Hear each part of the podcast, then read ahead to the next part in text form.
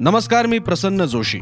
साम TV डिजिटलच्या लक्ष असतं माझं या ऑडिओ पॉडकास्टमध्ये आपल्या सगळ्यांचं स्वागत.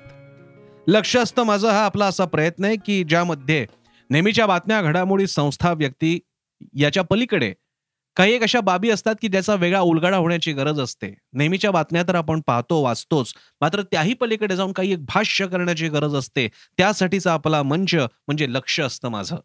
आणि ऑडिओ पॉडकास्टमध्ये आपल्या सगळ्यांचं स्वागत.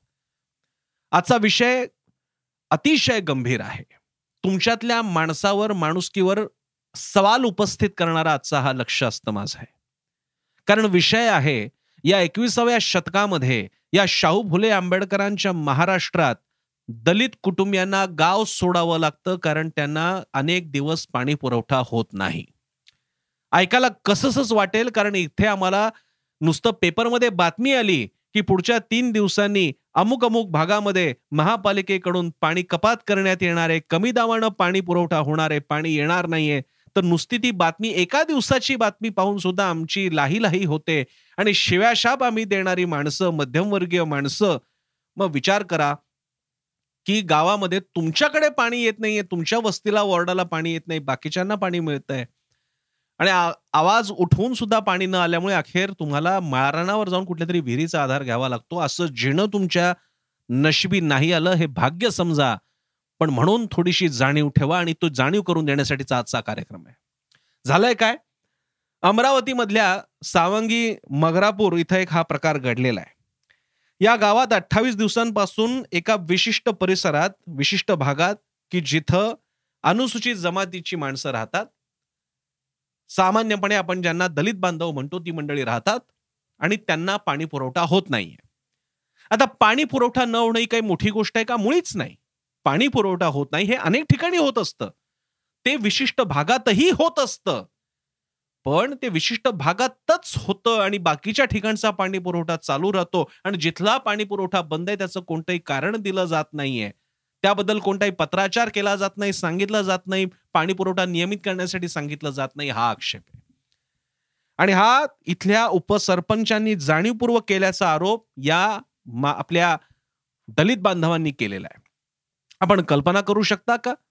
गावामध्ये बाकीच्यांच्या घरी पाणी येते आणि आपल्या घरातच पाणी येत नाहीये. हे जेव्हा घरातली लहान मुलं विचारत असतील की पाणी का नाहीये तेव्हा ते आई वडील त्या माता भगिनी काय उत्तर देत असतील? त्यांच्या गावात त्यांच्या त्यांच्या या आपल्या गावामध्ये एक म्हणून राहणाऱ्या एका कुटुंबामध्ये पाणी मिळत नाही. ही बातमी जेव्हा पहिल्यांदा मी वाचली आणि नंतर साम टीव्हीनं आज दिवसभर ही बातमी लावून धरली आम्ही प्रश्न विचारले आम्ही लोकांपर्यंत गेलो आणि या सगळ्या प्रकरणाला वाचा फोडल्यानंतर बाकीची माध्यमं आली त्यांनी सुद्धा आवाज उठवला आणि अखेर आता शासनानं याची दखल घेतलेली आहे. पण मन दुभंगली त्याचं काय? पाणी पुरवठ्याच्या मुद्द्यावर पाणी पुरवठा सुरळीत होईल सुद्धा पण मन दुभंगली त्याचं काय? गावातला हा एक अतिशय घाणेरडा चेहरा समोर आला त्याचं काय? मला आठवत आहे डॉक्टर बाबासाहेब आंबेडकर म्हणून गेले होते की या देशामध्ये जाती जातीची राष्ट्र नांदतात.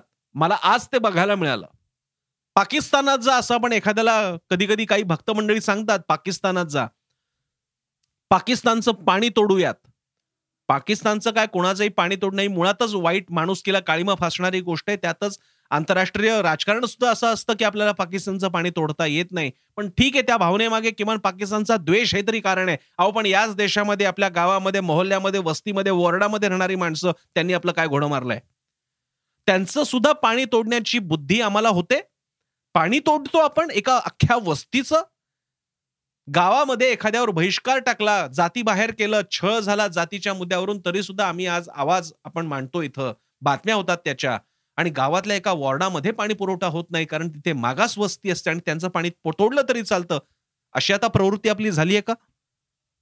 पण या सांगवी मगरापूर इथं हा प्रकार घडल्याचा प्रथम दर्शनी तरी संशय यावा अशी स्थिती आहे.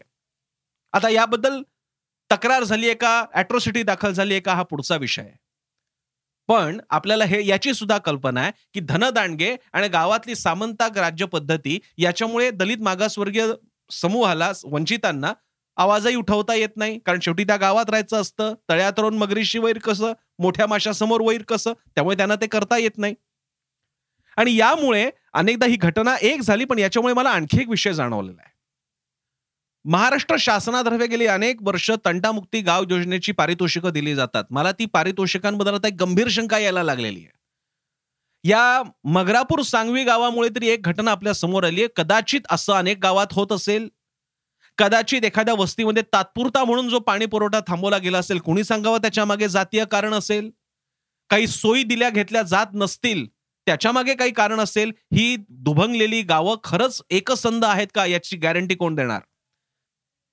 तंटामुक्त गाव योजनेच्या संदर्भात या पारितोषिकांच्या संदर्भात अशा सुद्धा बातम्या आलेल्या आहेत. अशी सुद्धा चर्चा कानावर आलेली आहे की केवळ पुरस्कारासाठी पात्र ठरण्याकरता गावातले अन्याय अत्याचार भयंकर गुन्हे जातीय गुन्हे यांना दडवण्यात येतं. त्यांची तक्रार होऊ दिली जात नाही.